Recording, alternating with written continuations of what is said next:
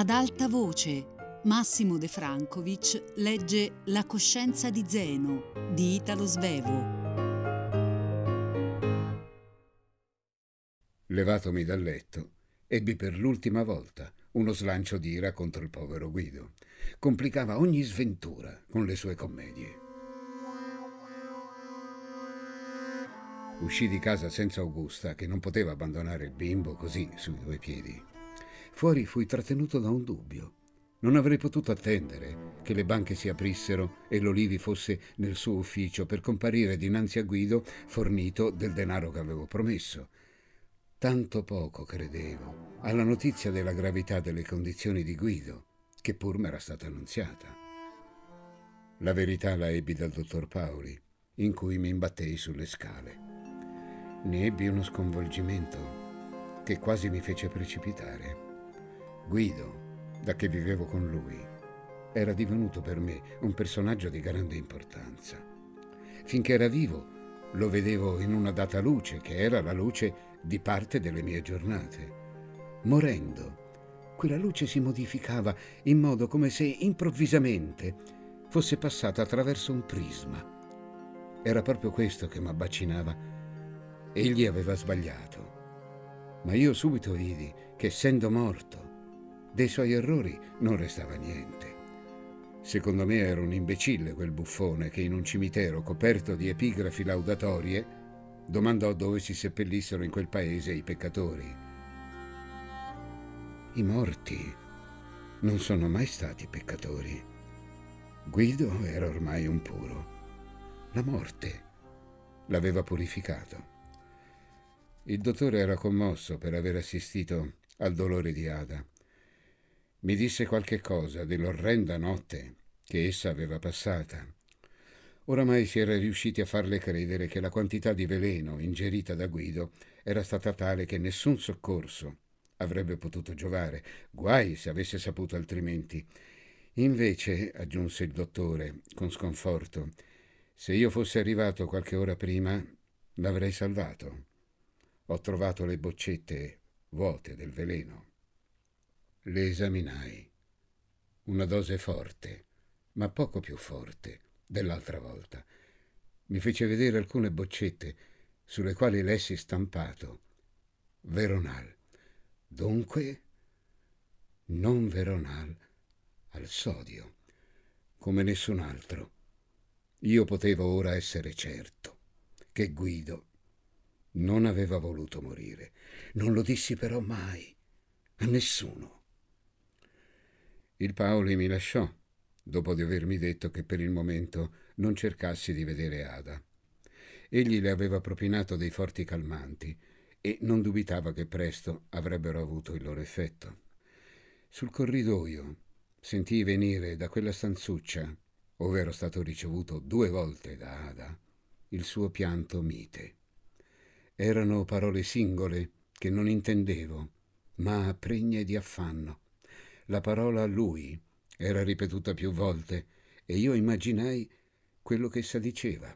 Stava ricostruendo la sua relazione col povero morto. Non doveva somigliare affatto a quella che essa aveva avuta col vivo. Per me era evidente che essa col marito vivo aveva sbagliato. Egli moriva per un delitto commesso da tutti insieme perché egli aveva giocato alla borsa col consenso di tutti loro. Quando si era trattato di pagare, allora l'avevano lasciato solo e lui si era affrettato di pagare. Unico dei congiunti, io, che veramente non c'entravo, avevo sentito il dovere di soccorrerlo. Nella stanza da letto matrimoniale il povero Guido giaceva abbandonato, coperto dal lenzuolo. La rigidezza già avanzata esprimeva qui non una forza, ma la grande stupefazione di essere morto senza averlo voluto. Sulla sua faccia bruna e bella era impronto un rimprovero, certamente non diretto a me. Andai da Augusta a sollecitarla di venire ad assistere la sorella. Io ero molto commosso ed Augusta pianse abbracciandomi. Tu sei stato un fratello per lui, mormorò. Solo adesso io sono d'accordo con te di sacrificare una parte del nostro patrimonio per purificare la sua memoria. Mi preoccupai di rendere ogni onore al mio povero amico. Intanto affissi alla porta dell'ufficio un bollettino che ne annunciava la chiusura per la morte del proprietario. Composi io stesso l'avviso mortuario. Ma soltanto il giorno seguente, d'accordo con Ada, furono prese le disposizioni per il funerale. Seppi allora che Ada aveva deciso di seguire il feretro al cimitero. Voleva concedergli tutte le prove d'affetto che poteva. Poverina. Io sapevo quale dolore fosse quello del rimorso su una tomba. Ne avevo tanto sofferto anch'io alla morte di mio padre. Passai il pomeriggio chiuso nell'ufficio, in compagnia del Nilini. Si arrivò così a fare un piccolo bilancio della situazione di Guido, spaventevole. Non solo era distrutto il capitale della ditta, ma Guido restava debitore di altrettanto, se avesse dovuto rispondere di tutto. Parlammo insieme per molte ore, ma la proposta del Nilini di proseguire nel gioco iniziato da Guido arrivò in ultimo, poco prima del mezzodì, e fu subito accettata da me. L'accettai con una gioia tale, come se così fossi riuscito di far rivivere il mio amico. Finì che io comperai a nome del povero Guido una quantità di altre azioni, dal nome bizzarro, Rio Tinto, South French e così via. Così si iniziarono per me le 50 ore di massimo lavoro cui abbia atteso in tutta la mia vita. Dapprima e fino a sera restai a misurare a grandi passi su e giù l'ufficio in attesa di sentire se i miei ordini fossero stati eseguiti. Io temevo che alla borsa si fosse risaputo del suicidio di Guido e che il suo nome non venisse più ritenuto buono per impegni ulteriori. Invece, per vari giorni non si attribuì quella morte a suicidio. Poi, quando il Nilini finalmente poté avvisarmi che tutti i miei ordini erano stati eseguiti, incominciò per me una vera agitazione, aumentata dal fatto che al momento di ricevere gli stabiliti fui informato che su tutti io perdevo già qualche frazione abbastanza importante. Ricordo quell'agitazione come un vero e proprio lavoro, ho la curiosa sensazione nel mio ricordo che ininterrottamente, per 50 ore, io fossi rimasto assiso al tavolo da gioco, succhiellando le carte. Io non conosco nessuno che per tante ore abbia saputo resistere ad una fatica simile.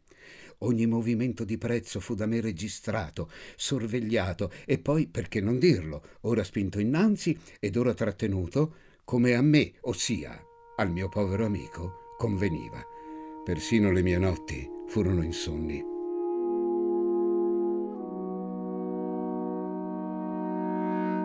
Temendo che qualcuno della famiglia avesse potuto intervenire ad impedirmi l'opera di salvataggio cui m'ero accinto, non parlai a nessuno della liquidazione di metà del mese quando giunse. Pagai tutto io, perché nessun altro si ricordò di quegli impegni, visto che tutti erano intorno al cadavere che attendeva la tumulazione. Del resto, in quella liquidazione era da pagare meno di quanto fosse stato stabilito a suo tempo, perché la fortuna m'aveva subito assecondato. Era tale il mio dolore per la morte di Guido, che mi pareva di attenuarlo, compromettendomi in tutti i modi, tanto con la mia firma che con l'esposizione del mio danaro.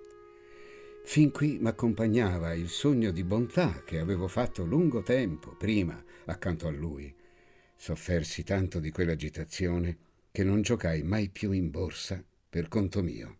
Ma a forza di succhiellare, questa era la mia occupazione precipua, finii col non intervenire al funerale di Guido. La cosa avvenne così. Proprio quel giorno i valori in cui eravamo impegnati fecero un balzo in alto. Il Nilini e io passammo il nostro tempo a fare il calcolo di quanto avessimo recuperato della perdita. Il patrimonio del vecchio Spire figurava ora solamente dimezzato. Un magnifico risultato che mi riempiva di orgoglio. Avveniva proprio quello che il Nilini aveva preveduto in tono molto dubitativo, bensì, ma che ora, naturalmente, quando ripeteva le parole dette, spariva. Ed egli si presentava quale un sicuro profeta. Secondo me egli aveva previsto questo e anche il contrario. Non avrebbe fallato mai, ma non glielo dissi perché a me conveniva che egli restasse nell'affare con la sua ambizione. Anche il suo desiderio poteva influire sui prezzi. Partimmo dall'ufficio alle tre e corremmo perché allora ricordammo che il funerale doveva aver luogo alle due e tre quarti. all'altezza dei volti di Chiozza, vidi in lontananza il convoglio e mi parve persino di riconoscere la carrozza di un amico mandata al funerale per Ada. Saltai col Nilini in una vettura di piazza, dando ordine al cocchiere di seguire il funerale. E in quella vettura il Nilini e io continuammo a succhiellare. Eravamo tanto lontani dal pensiero al povero defunto che ci lagnavamo dell'andatura lenta della vettura. Chissà quello che intanto avveniva alla borsa non sorvegliata da noi. Il Nilini, a un dato momento, mi guardò proprio con gli occhi e mi domandò perché non facessi alla borsa qualche cosa per conto mio. Per il momento dissi io, e non so perché, arrossii. Io non lavoro che per conto del mio povero amico. Quindi dopo una lieve esitazione aggiunsi, poi penserò a me stesso. Volevo lasciargli la speranza di poter indurmi al gioco, sempre nello sforzo di conservarmelo interamente amico, ma fra me e me formulai proprio le parole che non osavo dirgli, non mi metterò mai in mano tua. Egli si mise a predicare, chissà se si può cogliere un'altra occasione simile. Dimenticava d'avermi insegnato che alla borsa v'era l'occasione ad ogni ora. Quando si arrivò al posto dove di solito le vetture si fermano, il Nilini sporse la testa dalla finestra e diede un grido di sorpresa. La vettura continuava a procedere dietro al funerale che s'avviava al cimitero greco. Il signor Guido era greco? domandò sorpreso. Infatti il funerale passava oltre al cimitero cattolico e s'avviava a qualche altro cimitero, giudaico, greco, protestante o serbo. Può essere che sia stato protestante, dissi io dapprima, ma subito mi ricordai d'aver assistito al suo matrimonio nella Chiesa cattolica. Deve essere un errore, esclamai, pensando dapprima che volessero seppellirlo fuori di posto. Il Nilini improvvisamente scoppiò a ridere di un riso irrefrenabile che lo gettò privo di forze in fondo alla vettura, con la sua boccaccia spalancata nella piccola faccia. Ci siamo sbagliati, esclamò quando arrivò a frenare lo scoppio della sua ilarità, mi colmò di rimproveri. Io avrei dovuto vedere dove si andava perché io avrei dovuto sapere l'ora e le persone, eccetera. Era il funerale di un altro. Irritato, io non avevo riso con lui e ora m'era difficile di sopportare i suoi rimproveri, perché non aveva guardato meglio anche lui. Frenai il mio malumore solo perché mi premeva più la borsa che il funerale. Scendemmo dalla vettura per orizzontarci meglio e ci avviamo verso l'entrata del cimitero cattolico. La vettura ci seguì. M'accorsi che i superstiti dell'altro defunto ci guardavano sorpresi, non sapendo spiegarsi perché dopo di aver onorato fino a quell'estremo limite quel poverino lo abbandonassimo sul più bello. Il Nilini spazientito mi precedeva. Domandò al portiere, dopo una breve esitazione, il funerale del signor Guido Spayer è già arrivato? Il portiere non sembrò sorpreso della domanda che a me parve comica. Rispose che non lo sapeva. Sapeva solo dire che nel recinto erano entrati nell'ultima mezz'ora due funerali. Perplessi ci consultammo. Evidentemente non si poteva sapere se il funerale si trovasse già dentro o fuori. Allora decisi per mio conto. A me non era permesso di intervenire alla funzione forse già cominciata e turbarla. Dunque non sarei entrato in cimitero. Ma d'altronde non potevo rischiare di imbattermi nel funerale ritornando. Rinunziavo perciò ad assistere all'interramento e sarei ritornato in città facendo un lungo giro oltre Servola. Lasciai la vettura al Nilini, che non voleva rinunziare di farato di presenza, per riguardo ad Ada che egli conosceva. Con passo rapido, per sfuggire a qualunque incontro, salì la strada di campagna che conduceva al villaggio, Ormai non mi dispiaceva affatto di essermi sbagliato di funerale e di non aver reso gli ultimi onori al povero Guido. Non potevo indugiarmi in quelle pratiche religiose, altro dovere mi incombeva. Dovevo salvare l'onore del mio amico e difenderne il patrimonio a vantaggio della vedova e dei figli. Quando avrei informata Ada che ero riuscito di recuperare tre quarti della perdita, essa certamente mi avrebbe perdonato di non essere intervenuto al funerale di Guido. Ma più tardi il modo come Ada mi parlò fu una dolorosa sorpresa. Essa doveva aver studiato a lungo quello che voleva dirmi e non tenne addirittura conto delle mie spiegazioni, delle mie proteste, delle mie rettifiche, che essa non poteva aver previste e cui perciò non era preparata. Corse la sua via come un cavallo spaventato, fino in fondo. Entrò vestita semplicemente di una vestaglia nera, la capigliatura nel grande disordine di capelli sconvolti e forse anche strappati da una mano che s'accanisce a trovare da far qualche cosa, quando non può altrimenti lenire. Giunse fino al tavolino a cui ero seduto e vi si appoggiò con le mani per vedermi meglio. La sua faccina era di nuovo dimagrata e liberata da quella strana salute che le cresceva fuori di posto. Non era bella come quando Guido l'aveva conquistata, ma nessuno guardandola avrebbe ricordata la malattia. Non c'era. C'era invece un dolore tanto grande che la rilevava tutta. Io lo compresi tanto bene, quell'enorme dolore, che non seppi parlare finché la guardai pensai quali parole potrei dirle che potrebbero equivalere a prenderla fraternamente fra le mie braccia per confortarla, indurla a piangere e sfogarsi. Poi, quando mi sentii aggredito, volli reagire, ma troppo debolmente, ed essa non mi sentì. Essa disse, disse, disse, e io non so ripetere tutte le sue parole. Se non sbaglio, cominciò col ringraziarmi seriamente ma senza calore, di aver fatto tanto per lei e per i bambini. Poi subito rimproverò. Così hai fatto in modo che egli è morto proprio per una cosa che non ne valeva la pena. Poi abbassò la voce, come se avesse voluto tener segreto quello che mi diceva, e nella sua voce vi fu maggior calore. Un calore che risultava dal suo affetto per Guido e, o oh, mi parve, anche per me, e io ti scuso per non essere venuto al suo funerale. Tu non potevi farlo e io ti scuso. Anche lui ti scuserebbe se fosse ancora vivo. Che ci avresti fatto tu al suo funerale? Tu che non lo amavi, buono come sei, avresti potuto piangere per me, per le mie lagrime, ma non per lui che tu odiavi. Povero Zeno, fratello mio. Era enorme che mi si potesse dire una cosa simile, alterando in tale modo la verità. Io protestai, ma essa non mi sentì. Credo di aver urlato, o almeno ne sentii lo sforzo nella strozza. Ma è un errore, una menzogna, una calunnia. Come fai a credere una cosa simile? Essa continuò, sempre a bassa voce. Ma neppure io seppi amarlo. Non lo tradì neppure col pensiero ma sentivo che non ebbi la forza di proteggerlo.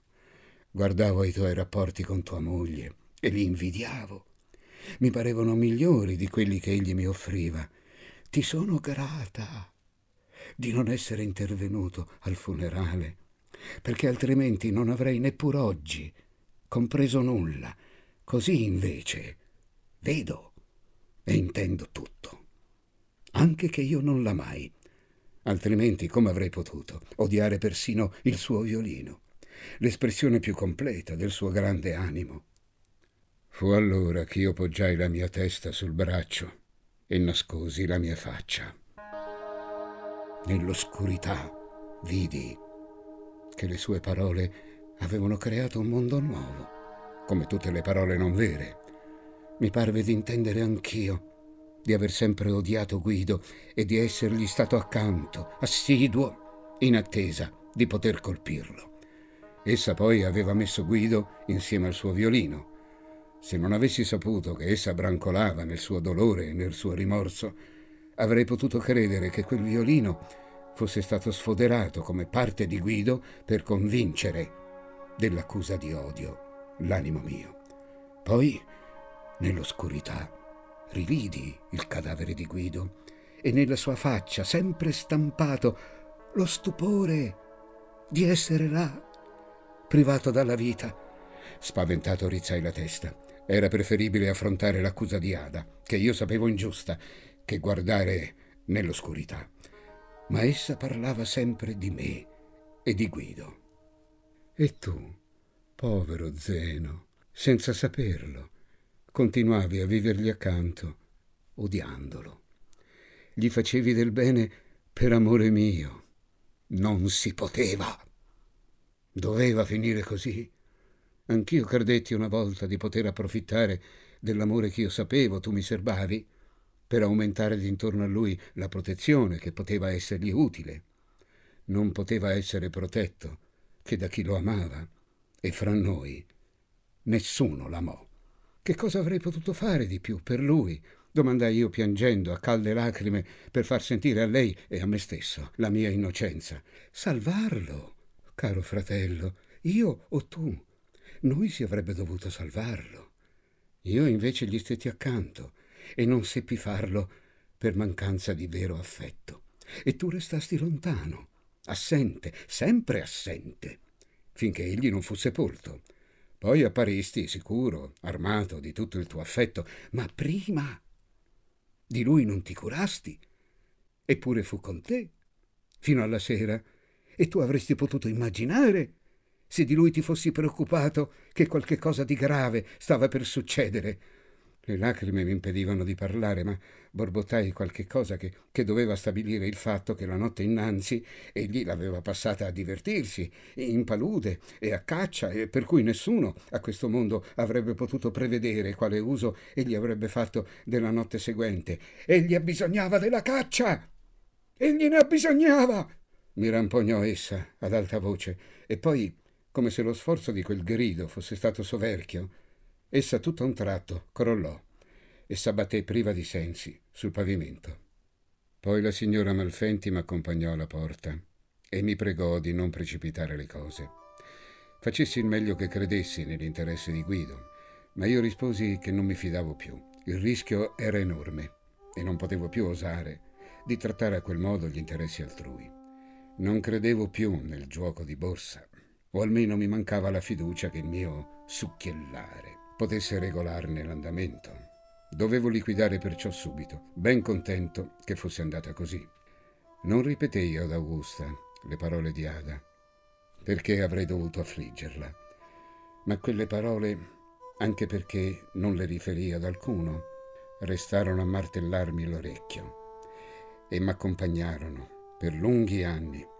Risuonano tuttavia nell'anima mia. Tante volte ancora, oggi dì, le analizzo. Io non posso dire di aver amato Guido, ma ciò solo perché era stato uno strano uomo, ma gli stetti accanto, fraternamente, e lo assistetti come seppi. Il rimprovero di Ada non lo merito. Con lei non mi trovai mai più da solo. Essa non sentì il bisogno di dirmi altro, né io osai esigere una spiegazione, forse per non rinnovarle il dolore. In borsa la cosa finì come avevo previsto e il padre di Guido, dopo che col primo dispaccio gli era stata avvisata la perdita di tutta la sua sostanza, ebbe certamente piacere a ritrovarne la metà intatta. Opera mia, di cui non seppi godere come m'ero atteso. Ada mi trattò affettuosamente tutto il tempo, fino alla sua partenza per Buenos Aires, ove coi suoi bambini andò a raggiungere la famiglia del marito amava di ritrovarsi con me ed Augusta. Io talvolta volli figurarmi che tutto quel suo discorso fosse stato dovuto a uno scoppio di dolore addirittura pazzesco e che essa neppure lo ricordasse. Ma poi una volta che si riparlò in nostra presenza di Guido, essa ripeté e confermò in due parole tutto quello che quel giorno essa mi aveva detto. Non fu amato da nessuno, il poverino. Al momento di imbarcarsi con in braccio uno dei suoi bambini lievemente indisposto, essa mi baciò. Poi, in un momento in cui nessuno ci stava accanto, essa mi disse Addio, Zeno, fratello mio. Io ricorderò sempre che non seppi amarlo abbastanza. Devi saperlo. Io abbandono volentieri il mio paese. Mi pare di allontanarmi dai miei rimorsi. La rimproverai di crucciarsi così. Dichiarai che essa era stata una buona moglie e che io lo sapevo e avrei potuto testimoniarlo. Non so se riuscii a convincerla. Poi, molto tempo dopo, sentii che congedandosi da me, essa aveva voluto con quelle parole rinnovare anche i rimproveri fatti a me. Ma so che essa mi giudicò a torto. Certo io non ho da rimproverarmi di non aver voluto bene a Guido. La giornata era torbida e fosca. Pareva che una sola nube distesa e niente minacciosa offuscasse il cielo. Dal porto tentava di uscire a forza di remi un grande bragozzo, le cui vele pendevano inerti dagli alberi. Due soli uomini vogavano e, con colpi innumeri, arrivavano appena a muovere il grosso bastimento. Al largo avrebbero trovata una brezza favorevole, forse. Ada, dalla tolda del piroscafo, salutava, agitando il suo fazzoletto. Poi ci volse le spalle. Certo guardava verso Sant'Anna, dove riposava Guido. La sua figurina elegante diveniva più perfetta quanto più si allontanava. Io ebbi gli occhi offuscati dalle lacrime. Ecco che essa ci abbandonava e che mai più avrei potuto provarle la mia innocenza.